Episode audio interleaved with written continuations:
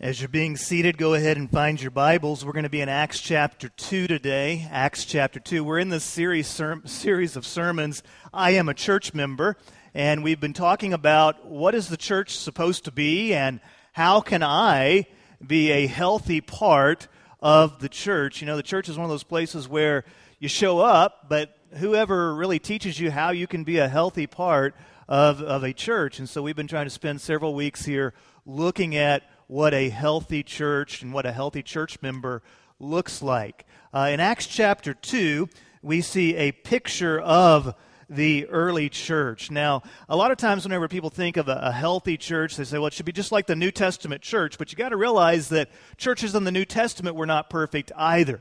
In fact, they had a lot of problems, and, and frequently the letters of the New Testament were written to churches because somewhere along the way they had gotten in an argument or they had gotten theologically off. And so the Apostle Paul would, would write to them to try to correct course. But in Acts chapter 2, we find the first church there in Jerusalem.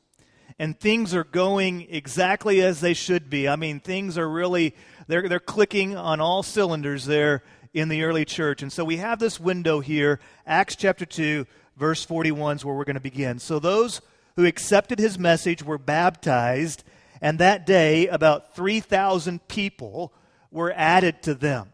So this was the first megachurch, right? 3,000 people are added to the church. Verse 42. And they devoted themselves to the apostles' teaching, to the fellowship, to the breaking of bread, and to the prayers. And then fear came over everyone, and many wonders and signs were being performed through the apostles. Now all the believers were together and held all things in common. And they sold their possessions and property and distributed the proceeds to all as anyone had a need. Every day they devoted themselves to meeting together in the temple complex and broke bread from house to house. They ate their food with a joyful and humble attitude, praising God and having favor with all the people. And every day the Lord added to them those who were being saved. You see, there once was a church where believers lived beyond the worldly devotions of pride and materialism. There once was a church where believers were willing to reach out to the lost and the lonely, the rich and the poor, the young and the old. There once was a church where they lived life together. They were brothers and sisters, and they were united by the most powerful force in the universe, the power of Almighty God. There once was a church that worked together to share the gospel, to find the lost, to equip the saints, to bring glory to God, to impact the world around them. There once was a church where Jesus was Lord, and the power of the crimson cross of Calvary was not just a memory that they read about on the pages of Scripture, but the power of the cross was a reality that they experienced in the pages of their life. There once was a church where everyone was filled with awe, and their jaws dropped as they saw the mighty works of the Holy Spirit. There once was a church where visions that were contained to humanity's ability were scorned and pushed away, but a vision that was dependent upon God and required faith was readily loved and embraced. There once was a church where the believers were together, they were united in their faith, they had all things in common. It was a church where those that were imprisoned by the chains of sin found freedom. It was a church where the ill found healing, where the weak found sight. There once was a church that knew God in their hearts and not just in their minds. Their hearts were glad, their hearts were sincere. There was a joy in the church, and I believe they had a laughter amongst themselves. It was a contagious joy that could pierce the heart of even the most cynical and angry amongst them. They drew others to the cross through unity of vision rather than pushing them away from the cross through diversity of preference. There once was a church that refused to spend its time just maintaining tradition, building programs, and worshiping numbers.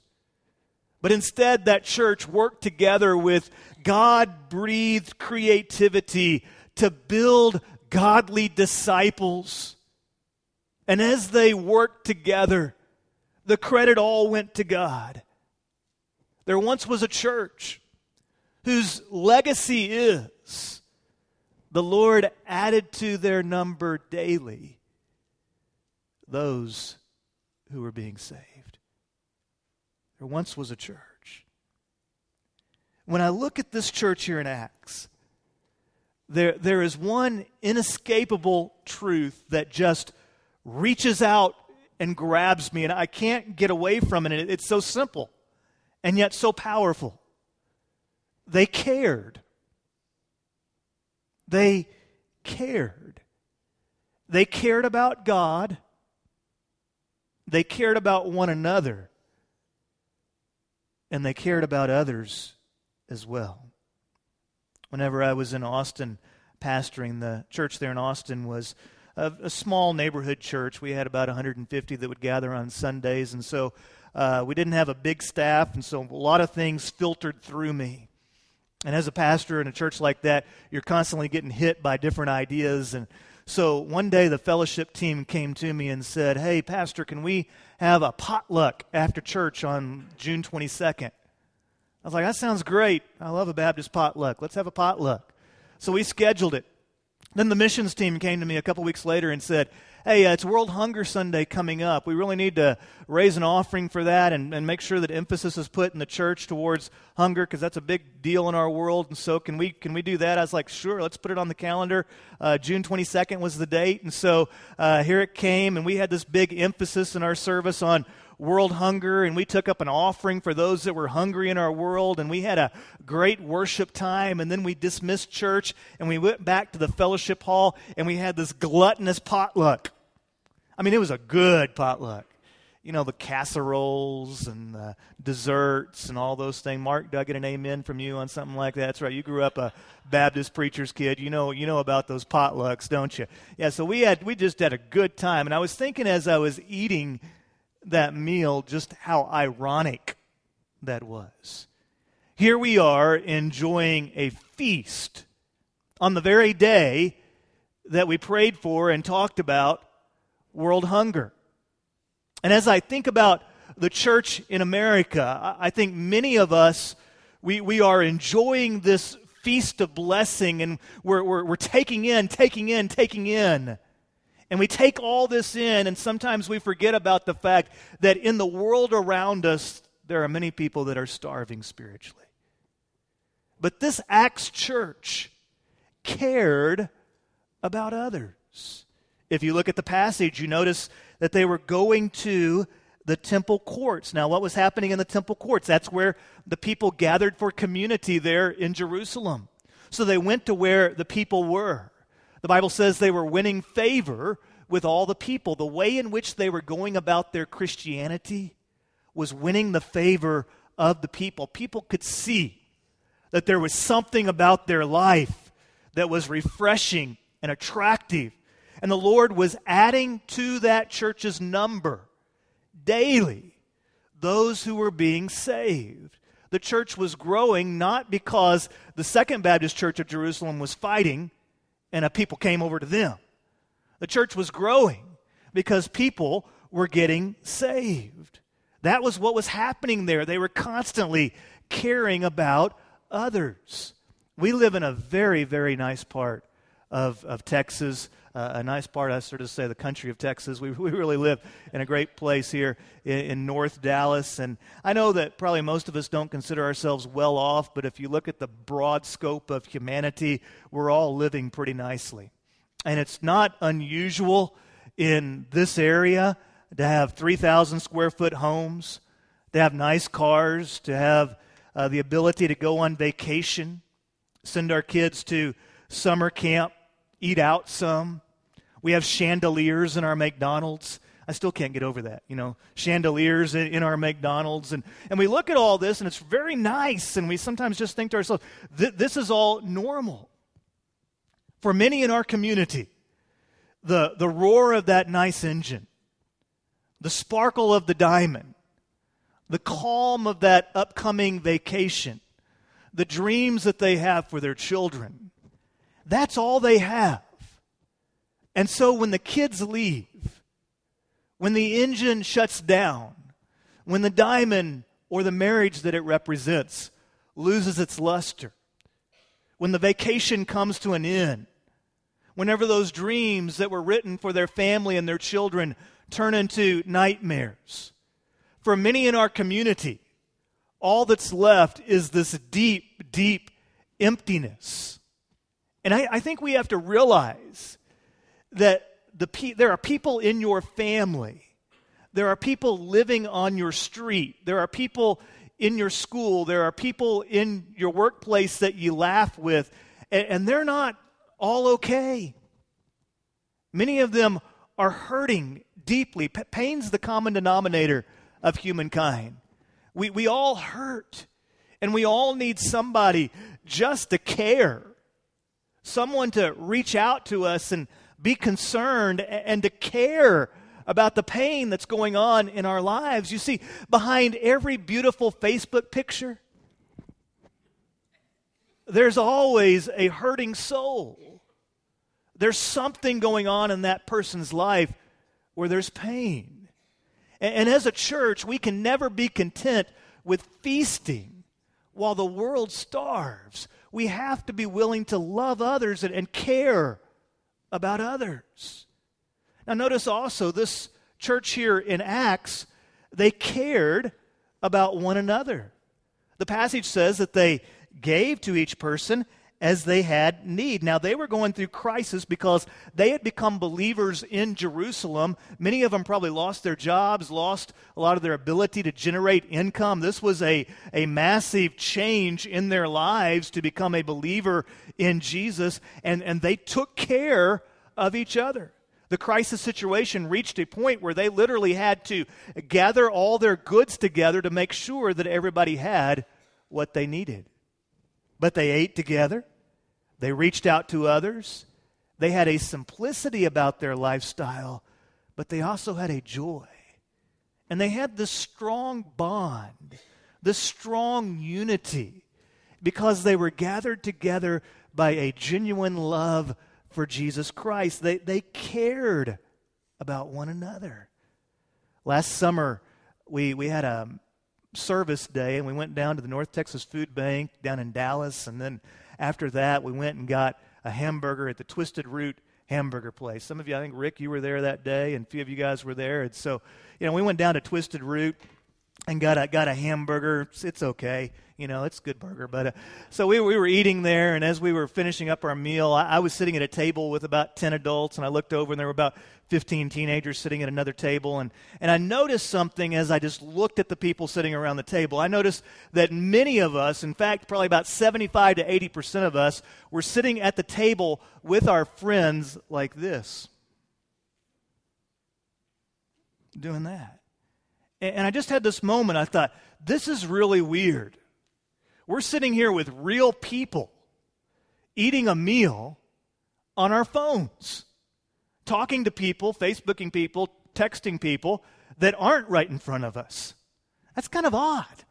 You know, I mean, here we are. Some of y'all are doing that right now. You know, uh, you know, right here at this table, but instead of talking to the people in front of us, we're talking to other people. The, the communication age has drastically changed our civilization. And don't get me wrong, I'm, I'm not against um, the expanse of communications. I, I, use it all the time. I do think our society, in some ways, is still adjusting to what it's like to have George Jetson gadgets in our pocket. And, and how are we going to actually function as a society with this multi dimensional communications? And one of the things that is happening is that many of us are connected with a lot of people in fairly shallow, superficial, non face to face ways. We're connected with a lot of people, but we're actually becoming more disconnected with the people that are right in front of us, with the people that we love. We also have this reality in the communications age that we live in that we hear about so much every day you hear about crime and you hear about wars and you hear about who won the World Cup over in Brazil or who won the game over in Brazil. Match, I'm sorry, soccer fans. You know, we, we learn about all these different things every day and we're just flooded with all this information. And one of the challenges that we have is we learn about so much and there's so little that we can actually do about it. Go back to whenever the 9 11 tragedy happened. The World Trade Centers fell. And, and what did many of us do through that tragedy? We sat and watched it day after day in our homes. We had 24 hour news, we had the internet. And so we saw the planes run into the building over and over again. We saw the wreckage. We saw people uh, be interviewed. We saw the people grieving. And we lived that day after day after day. If you go back to other times in society, something like that happens. You read about it in the newspaper. Maybe you see one picture. Maybe uh, you see a, a reel of it happen at the movie theater. But, but you don't relive it over and over and over again. In fact, psychologists were talking about that, that some people actually faced trauma or dealt with trauma because they saw that happen so many times in their television screens, on their television or their computer screens. Uh, my, my point in all this is this all these things happen and, and we live them and we engage in them and we invest emotional energy in them, and that's not wrong to do. Yet at the same time, there's so little that you can do about any of it. My ability to really change anything is, is minimal because these things are happening way outside my sphere of influence, but right here in our church, right here in your life group, right here in your community, in the school where your kids attend, at the place where you work, the neighborhood where you live, right here, you can have real friendships. Right here, you can make a real difference. Right here, there are hurting people that you can love and, and we can walk together and we can live out what it means to love one another. God has given us opportunities in real time with real people to live life together and to care about one another. And there's nothing wrong with being connected to the world uh, around us, but let's make sure that as we're connecting to the world around us that we don't disconnect from the people that are right in front of us because God's called us as a church to care about one another, to love one another, to bear one another's burdens, and to be there whenever we're hurting. Thirdly, notice this church cared about God. Let's read the passage again, beginning in verse 42. And they devoted themselves to the apostles' teaching and to the fellowship, to the breaking of bread and to the prayers. So they were devoted to teaching of the Word of God, to spending time together, to the Lord's Supper and, and fellowshipping together, and, and to praying for one another. And then fear came over everyone, and many wonders and signs were being performed through the apostles. Their jaws were dropping because God was doing incredible things in the church, and now all the believers were together and held all things in common. They sold their possessions and property and distributed the proceeds to all as anyone had a need, and every day they devoted themselves to meeting together in the temple complex, and they broke bread from house to house. They ate their food with a joyful and humble attitude, praising God Okay, who was getting the credit? God. They, they were doing all these things, and as they were doing it, they weren't, they weren't puffing up their chest and saying, hey, look at us. You know, hey, we're the biggest church in town. You're the only church in town. Yeah, but we're still the biggest. They weren't trying to look good doing it, that they were praising God. And they had a humble attitude, praising God and having favor with all the people. And every day the Lord added to them those who were being saved. There is nothing about this church that says self help with a twist of Jesus. There's nothing about this church that says it was just about behavioral modification. There's nothing about this church that says it was a Christian themed country club. Everything about this church points back to the fact that they were praising God and that He was at the center of who they are and what they were doing. God was doing a work in their hearts, and the work that God was doing in their hearts was overflowing into their lives, and the star of the show was God.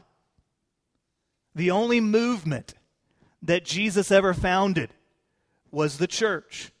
The church was Jesus' idea. He said, Go and make disciples. How far do we go? To every nation. How long do we go? Until I come back again. Go and make disciples. And from that commissioning, the disciples went out, and this movement known as the church began to take root, and it began to spread all over uh, uh, the Middle East and into Asia and into India and into Europe and eventually across the oceans into the States, into the Americas. This movement known as the church gathers in local congregations like this one, where believers from around our community come together to worship and to minister and to share the gospel and to grow in our walk with Christ. This movement that Jesus started gathers together in local congregations. The only movement that Jesus ever began is the local church. And I believe that the local church is the hope of the world because we share the one message that can truly heal the brokenness of the soul. And everybody has the common reality of our need for forgiveness. Everybody has the common reality of pain and brokenness. And we have the joy of sharing the message that can heal the soul. I believe he wants you and me to say there is a church. There is a church where believers are willing to reach out to the lost and the lonely, the young and the old, the rich and the poor. There is a church where people live life together as brothers and sisters in Christ. And we're united by the most powerful force in the universe, the power of Almighty God. There is a church that works together to share the gospel, to find the lost, to meet people at their point of need, to make a difference in our community, to equip saints to be more godly, to bring glory to our God. There is a church where Jesus is Lord. And the power of the cross of Calvary is not just something that we read about on the pages of Scripture, but the power of the cross is something that we're experiencing in the pages of our life.